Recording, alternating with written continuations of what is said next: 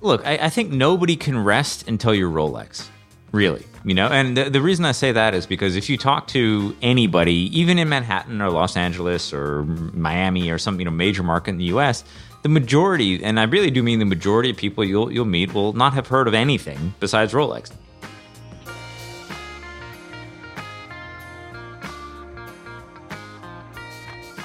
Hey everybody, I'm your host Stephen Pulvirent, and this is Hodinkee Radio. Uh, we're back with another special Watches and Wonders pod. Uh, I've got Ben and Jack on the microphones again. How are you guys doing? Doing great, Stephen. How are you? I'm doing good. Jack, how about you? Yeah, doing uh, doing pretty fantastic. Are you sick of watches yet? Actually, I have found myself kind of rejuvenated in terms of interest in watches. This has been the most exciting 24 hours uh, watch wise that we've had in an awfully long time, and I've never felt so alive. Amazing. Love it. That's what I like from Jack. Well, I think you're going to enjoy this too, because we're here to talk about some of your favorite brands, and I know some of yours as well, Ben. We're going to talk about the design houses. We're going to talk about Bulgari, we're going to talk about Cartier, and we're going to talk about Hermes. And I think, you know, spoiler alert for everybody, like these three brands kicked ass. Like they really, I think, did a pretty great job this year. Yeah, no, I agree. I mean, they, they we look, all of us on this on the Zoom have been kind of longtime supporters of, of these three manufacturers in, in particular. And I think uh, strong year all across the board for sure. Yeah. Well, let's dive right in. Let's go to Bulgari first. We'll go uh, in, in alphabetical order here, keep things fair.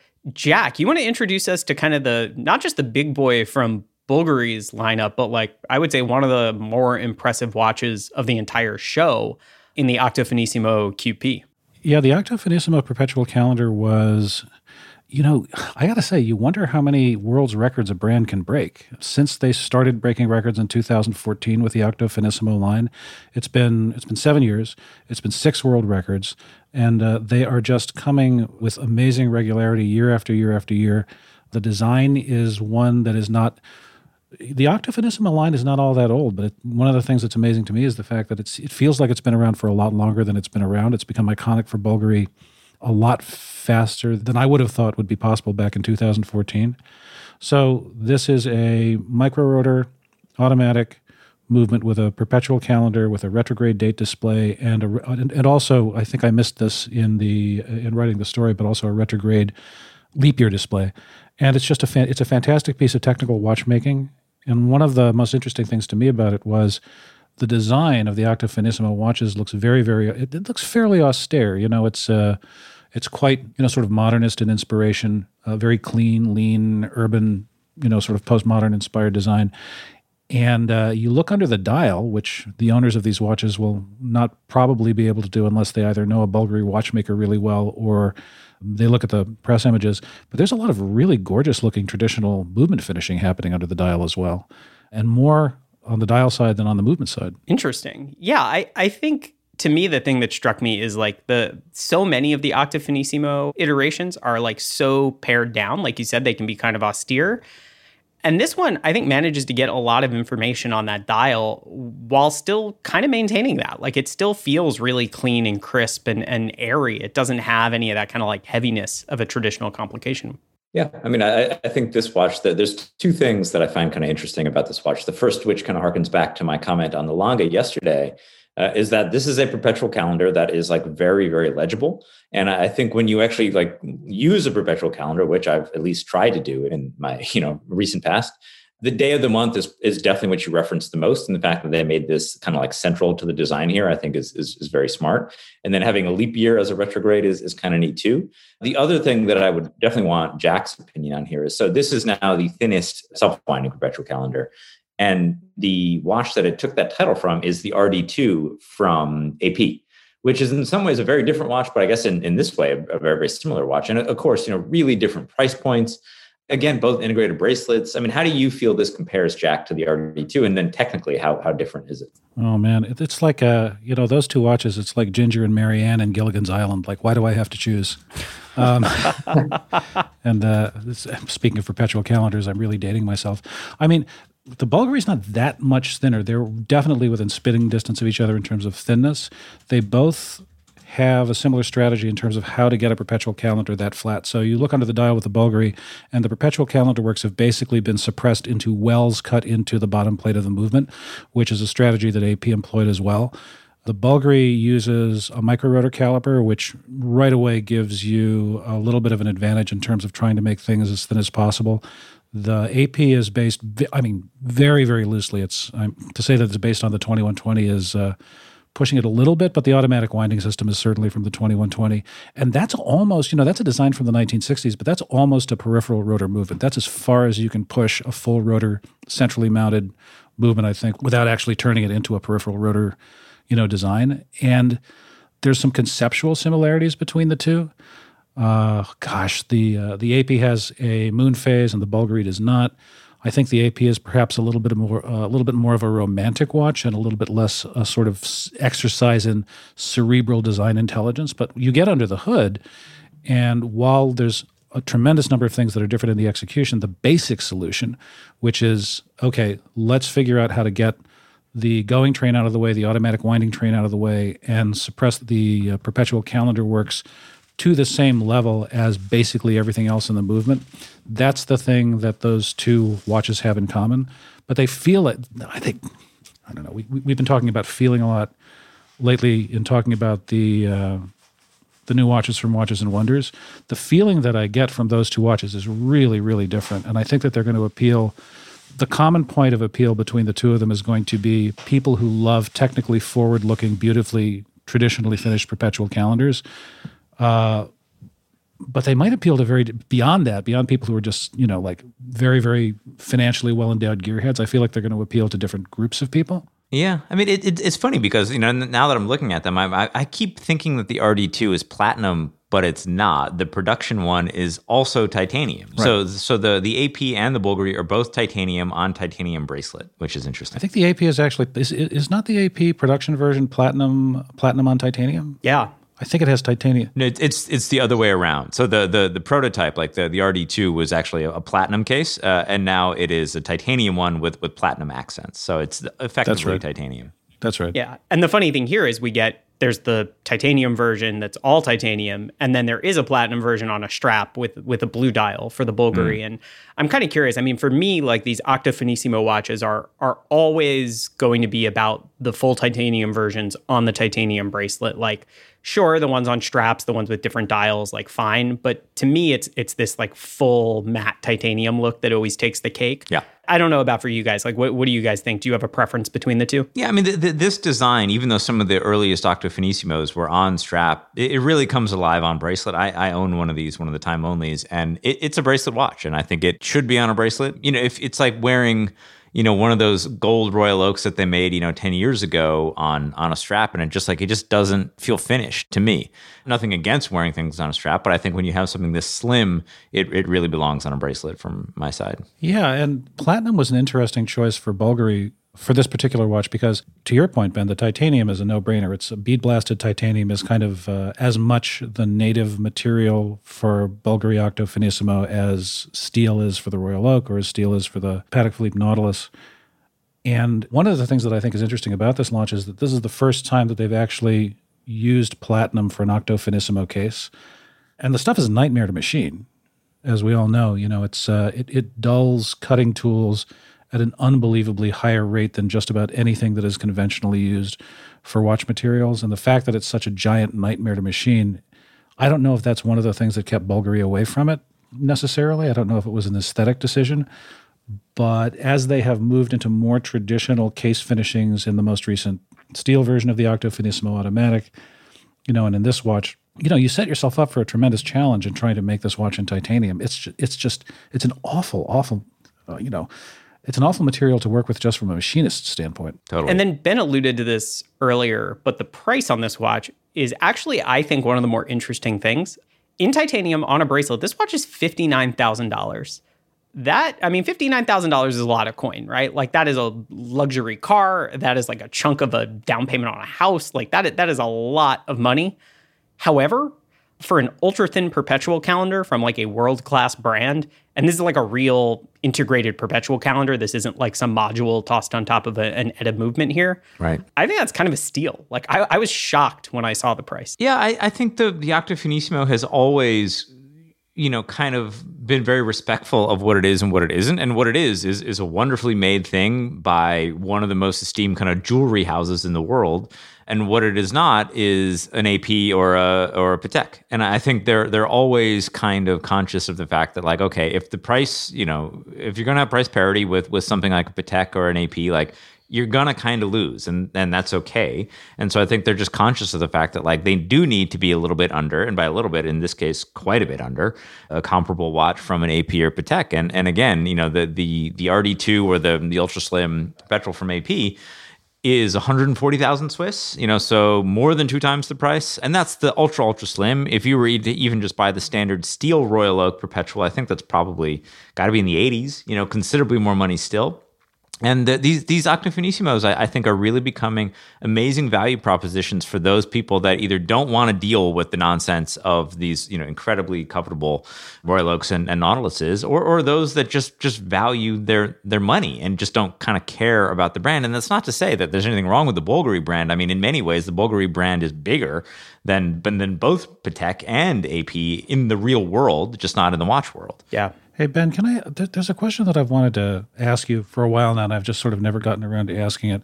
You can ask me anything, Jack. anything.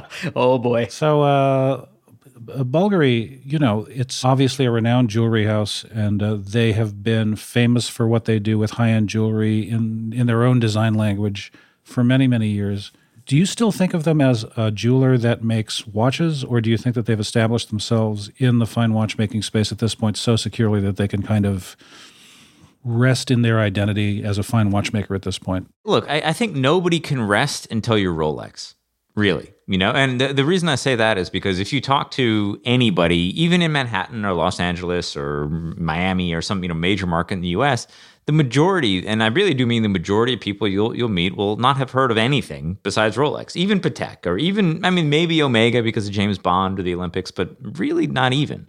Uh, and so I think you know unless you're Rolex, you got to keep pushing. And I think you know it reminds me frankly of Hodinkee, and it's like Hodinkee is this big thing in this very small world. And it's like, you know, you know, I've seen people ask for Jack's autograph and take selfies with Steven.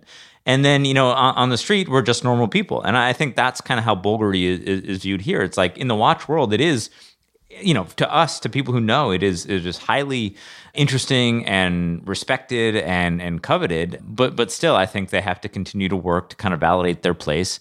Again going back to the conversation we had yesterday in in this kind of crazy homogenous world of, of watch consumption which really only cares about two brands maybe three maybe four if you include richard mille.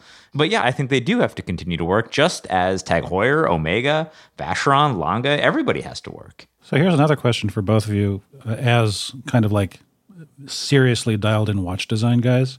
I was talking to Fabrizio Buonamassa, who's the head of watch design at Bulgari, a couple of days ago, and I found out something really interesting, which was that their original vision for this watch was that it would have a big date. And he said that they found out, they, they discovered in the course of prototyping that the big date would have made it uh, a little bit too thick. So they moved away from that. And he, he said he was relieved that they'd moved away from that because he felt like it would not necessarily have worked all that well with the Octo Finissimo design. So what do you guys think? Yeah, I mean, I, I think, you know, the, the, retrograde is definitely, you know, kind of a reference to the, the Bulgari stuff that they did with Gerald Genta way back when. And there were some big dates used back then. So that, that would have computed. I don't think it would have looked all that great, to be totally honest with you. I'm glad they went in this direction for sure. Well, Fabrizio feels the same way, apparently. Yeah, good. He's also like the coolest guy there is, like the best dressed, like, you know, just like dialed in guy that, that yeah. there is. But yeah, I, I mean, I'm not actually a huge fan of retrogrades in general. I don't know why. I'm just not but I think that this is well done, certainly. And again, I'm I'm such a huge fan of Octo Finissimo. And you know, again, I, I made that that that kind of like snide remark yesterday about being like, if somebody came up to me and showed me a 5711 with a green dial, I wouldn't be impressed at all. Meanwhile, if somebody came up to me with yeah. any Octo Finissimo on the wrist, I would be massively impressed because this like it shows that like okay like you you want something you want something in the style of what is very in vogue right now which is integrated steel sports watch or you know you know in this case not steel titanium but you get the idea but you have the foresight to buy something that is less expensive, more interesting, you know, just as high quality in, in many regards and and and is yours. And so I think, you know, these are watches that I really love. And again, anytime I do see somebody wearing these out on the street, I, I give them serious props for sure. Yeah. I I mean, I don't really have anything to add to that. I completely agree. I mean, while we're talking about design, there is another Bulgari I, I want to just touch on for a second before we move on. And that is the third collaboration that they've done with Tadao Ando, Yeah. uh, the Japanese architect, maybe my favorite living architect. And these watches are incredible. I mean, the first one I absolutely love the the titanium time only. The tourbillon they did in carbon, cool. Not my favorite of them, but cool. This one is is kind of a different vibe. It's not monochromatic. It's a matte ceramic case. It's got this like deep blue dial that's meant Yeah. to look like the night sky. Has this little like gold sliver of a moon on it. I mean, I'll be honest. I heard there was a new Tadao Ando coming and got really excited. I think this is maybe my least favorite of the 3 mm-hmm. but still a cool watch. And and I don't know. It's it's interesting to me that this kind of pairing of this like renowned minimalist Japanese architect and this kind of like over the top Roman jewelry brand have come together to make ultra thin watches out of titanium and ceramic. Like it's just such a weird thing. I'm just hoping they keep rolling with it. Like I think even if this one isn't my favorite, I, I'd love to keep seeing these, you know, once a year. Totally agree. Look, I, I think Bulgari, you know, I, I think has the opportunity to really create something special, and I think they already are with Octo Finissimo and doing these collaborations with interesting people, which Tadao Ando certainly is. You know, I think really add some cachet and, and really add something special to this. And uh, I, I look I, again, I think the first one is probably most people's favorite. I actually totally forgot about the tourbillon. I don't I don't know why that didn't kind of cross my my desk, so to speak. but I agree. The first one was the strongest. This is still wonderful. And again, I think it, it would be neat to continue th- this relationship for a long time. So I, you know, I talked about this in the story on the perpetual calendar, but we haven't had a chance to talk about it because stuff's just been coming in so fast. 2014, seven years, six world records, an unquestionably successful design from a design standpoint. But do you guys think that there's a risk of Bulgari becoming over-identified with a single design? In the same way that some other brands have become over-identified with a single model or a single design. Interesting question. Yeah. Uh I mean, I think that risk is is always there, but I also think like if the design is a winner, like that's a problem for tomorrow. I think if people like what you're doing and if you're doing something you believe in and something that's interesting, like you can't control the hype train and just let it do its thing, keep doing good work and like you'll figure it out. I mean, I think the brands we've seen who are actively trying to fight that don't always get it right. And like, I mean, just, you know, AP is the best example of this without giving them too hard of a time here. But, you know, they created Code 1159 to create something new that was not a Royal Oak. And look what happened. Like, people still just want the Royal Oak. So More than ever. who knows? Really more than ever. Yeah, exactly. More than ever. So I don't know. I mean, I think like Bulgari's got other stuff. Serpenti, they've got other other things. But my vote would be while this is working and while it's good and while they've got Fabrizio and while they've got watchmakers designing great movements, like keep it keep it rolling. Figure the other shit out tomorrow. Totally agree. I, I couldn't agree more. And as as somebody that has has kind of run a business, kind of, you know, it's like when you have something that works, like don't mess with it. Like if you, you know, it's really it's so hard to to make anything work. Don't want too much. And and again, I think AP they've they've is a different thing. They've they've been kind of so royal eccentric for so long. I understand why they did 1159 for sure. But as you just said, Stephen, like they have Serpenti, and Serpenti is huge. It's just not huge in our world. The, like the male dominated like sports watch world serpenti's massive you know I, I do think because of that like having icons in, in both kind of um, genres I, I think is, is a good place to be Yeah. I mean, that's a great question, Jack. I had a conversation with Cyril Vigneron, who's the CEO of Cartier, a couple of days ago, and one of the things that he emphasized over and over was like there's a new generation of enthusiasts coming up, and you know, not to give away the interview, but he said it's an easy mistake to make, but it's a big one to think that if you have a new generation of enthusiasts, you have to make something new for Generation Z, you have to make something new for generation, you know, this generation for that generation. But the truth is, people want you to be who you are. The new generation wants the classics as much as the old you know, older generations. And if, if you think that you have to produce novelty for the sake of producing something new for this new generation that actually wants you to be true to your identity, you're making a mistake. Yeah, I agree with that. And that's also a great way to transition us over to Cartier. I did not plan that, but that, Jack, I couldn't have done it any better myself, my friend. Just lobbing that one up for you, Stephen. Yeah, I mean, Cartier, like that, it's clear that is Cartier's strategy, right? Like, what did we get this year? We got new Ballon Bleu, new tank, and new cloche, like, and some new Pasha stuff. But, like, oh and the pasha stuff yeah and the Pasha. But like for us, the big stuff is tanks and cloches. Ballon Bleu and Pasha are huge commercially. They're obviously really important and important to that brand. But like Yeah. Cartier knows to shut up and play the hits, you know, and they do it so well. Yeah. And they keep doing it year after year. And I guess like one of the questions I That's a great metaphor. They're sort of like they're sort of like a classic rock station. Yeah, that, they're, they're uh, playing Freebird over and over. Exactly. But like here's the thing. I'm buying it. Like I want I just want Freebird over and over again. So yeah, I mean maybe let's let's start with like the most surprising or like le- least traditional thing and work our way down and let's start with the the cloche. Jack, I, I know that like the moment we all heard this was coming, like your phone must have exploded uh, with people wanting Jack Forster's take on the the new cloche. Oh my god, I, I died of happiness when I found out that the cloche was the next privé piece. Yeah, I mean, and how do you think they turned out? I think it turned out fantastic. It's we haven't had a chance to kind of go back and look in a more thoughtful and in-depth way at the different cloche models.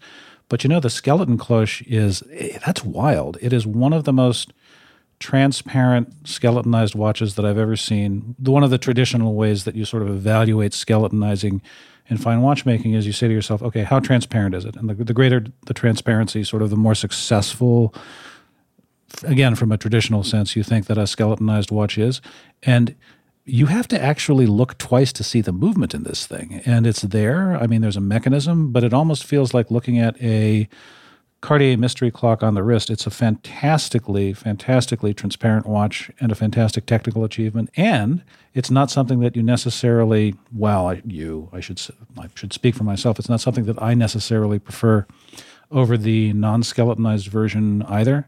Uh, it's just such an exciting watch, and it's such a wonderful connection to Cartier's past, and it represents one of the biggest challenges that I think Cartier faces. We'll talk about this a little bit more, uh, you know, when the interviews come out with Cyril Vigneron and with uh, Marie-Laure Cérède next week, uh, who's the head of design for Cartier and who oversaw this project. But you know, they had this incredible efflorescence of creativity that happened from the first decade of the 20th century, right up through, I would say, about 1935, uh, when these designs came out bang, bang, bang, bang, bang, bang, bang, one after the other, that are just every single one is memorable, every single one is classic. There were at least eight or nine fundamental tank models that came out during that period. That's just talking about the tanks. And the cloche is another one of those designs that you kind of can't imagine coming from anybody else. And it just was such a fantastic thing for me to see. Always a little bit more of a niche vintage model, I think, uh, you know, obviously than things like, uh, you know, the tank or the tank centré, but just a fantastic thing for them to go back to. Yeah. I mean, you mentioned tanks, right? And we we got some fun tanks this year as well. Cartier dipped into their their kind of like 80s stash and brought us some new Must de Cartier tanks. Uh, which You can't say 80s stash to a guy my age without me thinking of something that has nothing to do with watches, but but go on. that's that's that's fair, Jack. Didn't think of that before my time. But we got this trio of tanks in burgundy, kind of like a Kelly green and like a dark blue, not navy, but like a real blue. They're two hands. They're quartz, but I think they're awesome anyway. I mean, Ben, what, what's kind of your take on these these colorful tanks? Yeah, they're great. I mean, it's what most people want from Cartier. You know, most people that that aren't you or me or Jack or you know, or probably anybody that reads Hodinkee. But again, that is the majority of humanity. So I, I think they're they're great, and I think they'll sell like crazy. I mean, we haven't covered it yet, but they, they did this this amazing kind of take on this watch that is solar powered. Yeah. Uh, which kind of shows kind of how progressive Cartier is is kind of thinking about everything that they do. It makes a lot of sense. Comes on a strap that is that looks like leather but is not leather. I mean, really kind of forward thinking stuff from you know arguably the jewelry watchmaker uh, on the planet. So yeah, I, I love the, the, the these new tanks. I, I love everything they've they've done this year. Definitely. Yeah. hey, Ben, Yes, sir. What do you think of the cloche, man? Oh, I love it. Anything privé, I'm I'm all about, which is no surprise, obviously. I mean, I'm still an asymmetrique and, and centre kind of guy, but I mean, you know, this this is wonderful and it, it's exactly what Cartier should be doing, and I'm happy to see them doing it. So I, you know, I'm not criticizing them. Like they're doing exactly what they should be doing to cater to people like the three of us.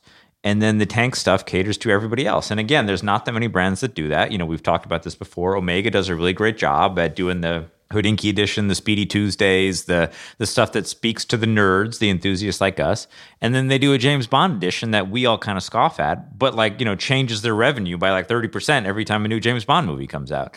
And I think that's exactly what Cartier is doing here, is like speaking to the nerd, Yeah, the Jack Forsters of the world, the guy who, again, I'll remind everyone, literally wrote the book on Cartier, and then the the tanks are for everybody else. Yeah. And I think it's great. I mean that that is that's how you build a viable business that is interesting to Yeah, everyone. I, I totally agree. I said this to the folks at uh, Cartier in both the interviews I've had with them so far this week, but uh, I would have bet real money against Cartier ever doing a solar powered quartz version of the tank.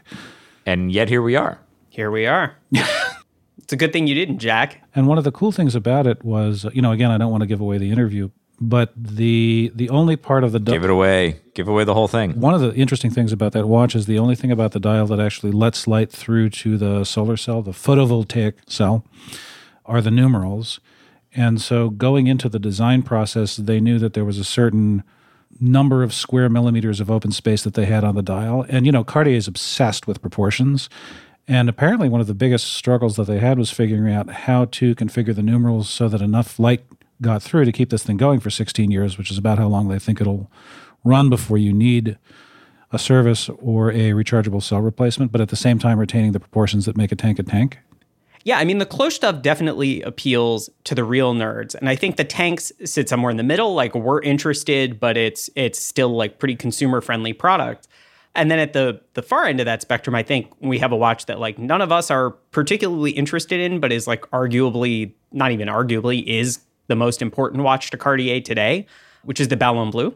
You know, I saw somewhere in my research as I was writing this up that at, one point in the like mid 2000s, if you had separated off Ballon Bleu into its own business, it would have been like the fourth or fifth largest watch brand in the world, just that business.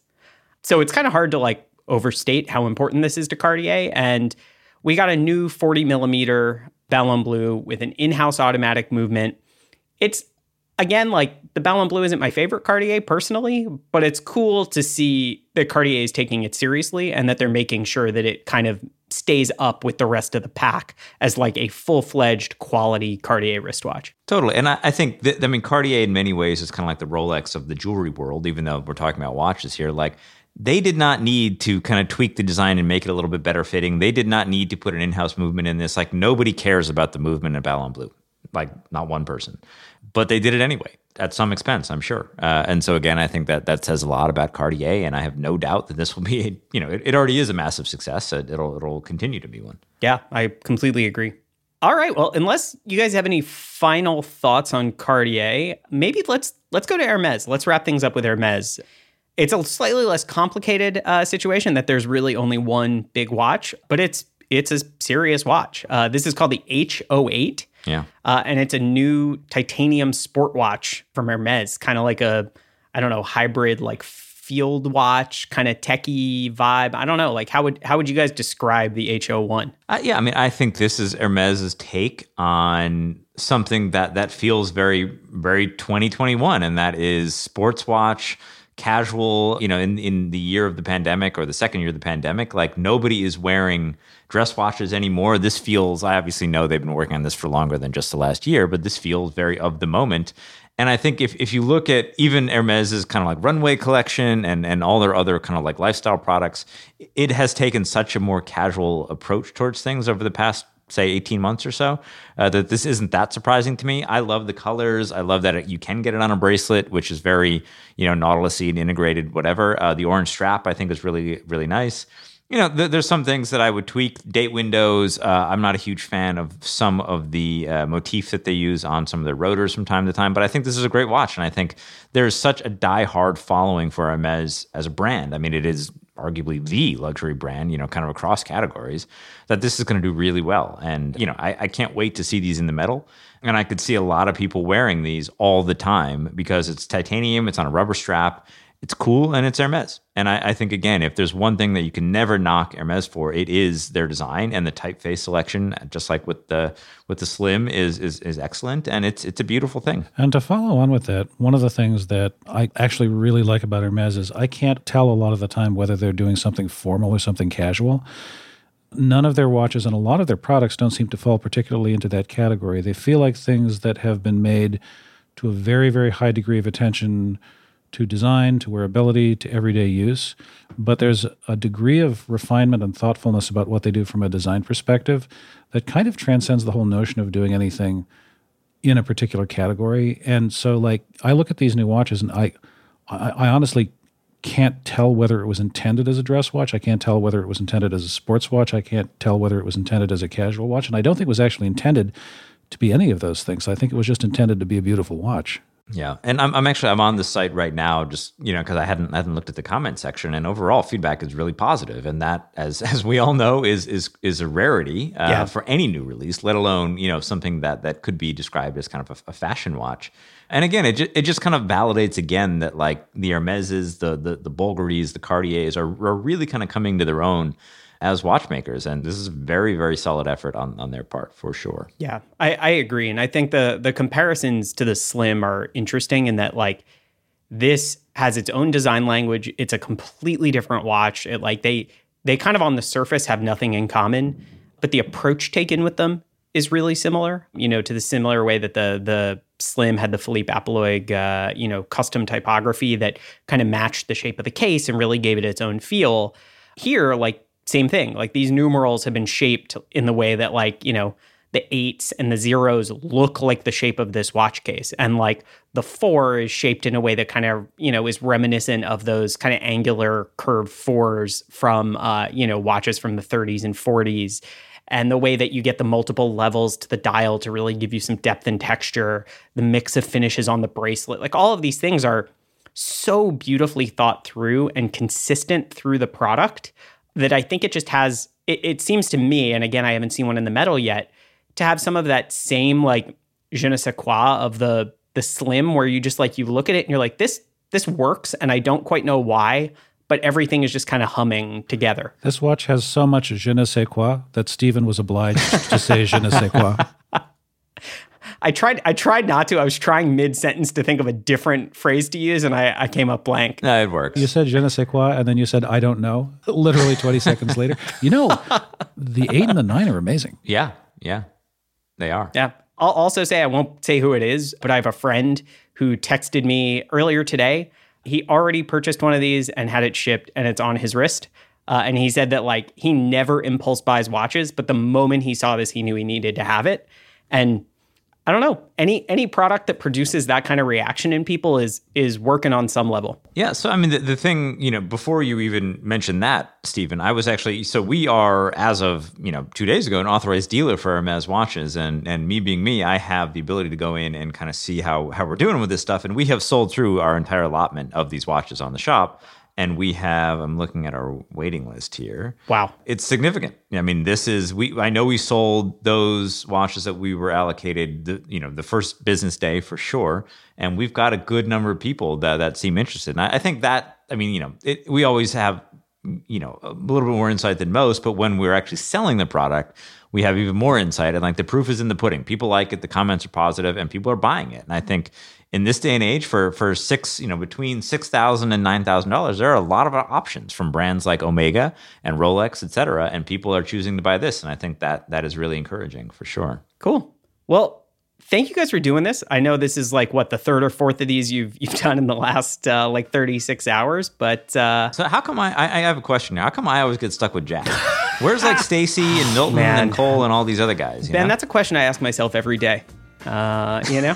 but uh, sorry, Jack, nothing but love. But uh, yeah, uh, it's great to get your insight. Honestly, like I know, again, Jack has literally written the book on Cartier. Well, I mean, to be fair, I wrote a book on Cartier. All right, Jack wrote a book on Cartier. I'll fix. And it I'll was fix published. My, uh, to be fair, it's not it like it's just living on your laptop. Yeah, it was an actual yeah. book, yeah. a real book. It was not a bunch of photocopies from Kinkos, but. Uh, yeah, uh, it's great to get your insight and your expertise here, and uh, I'm sure I'm sure I'll drag you back on Mike soon to talk about something else. Can't wait. Thanks a million, Stephen. Always a pleasure. awesome. Thanks, guys.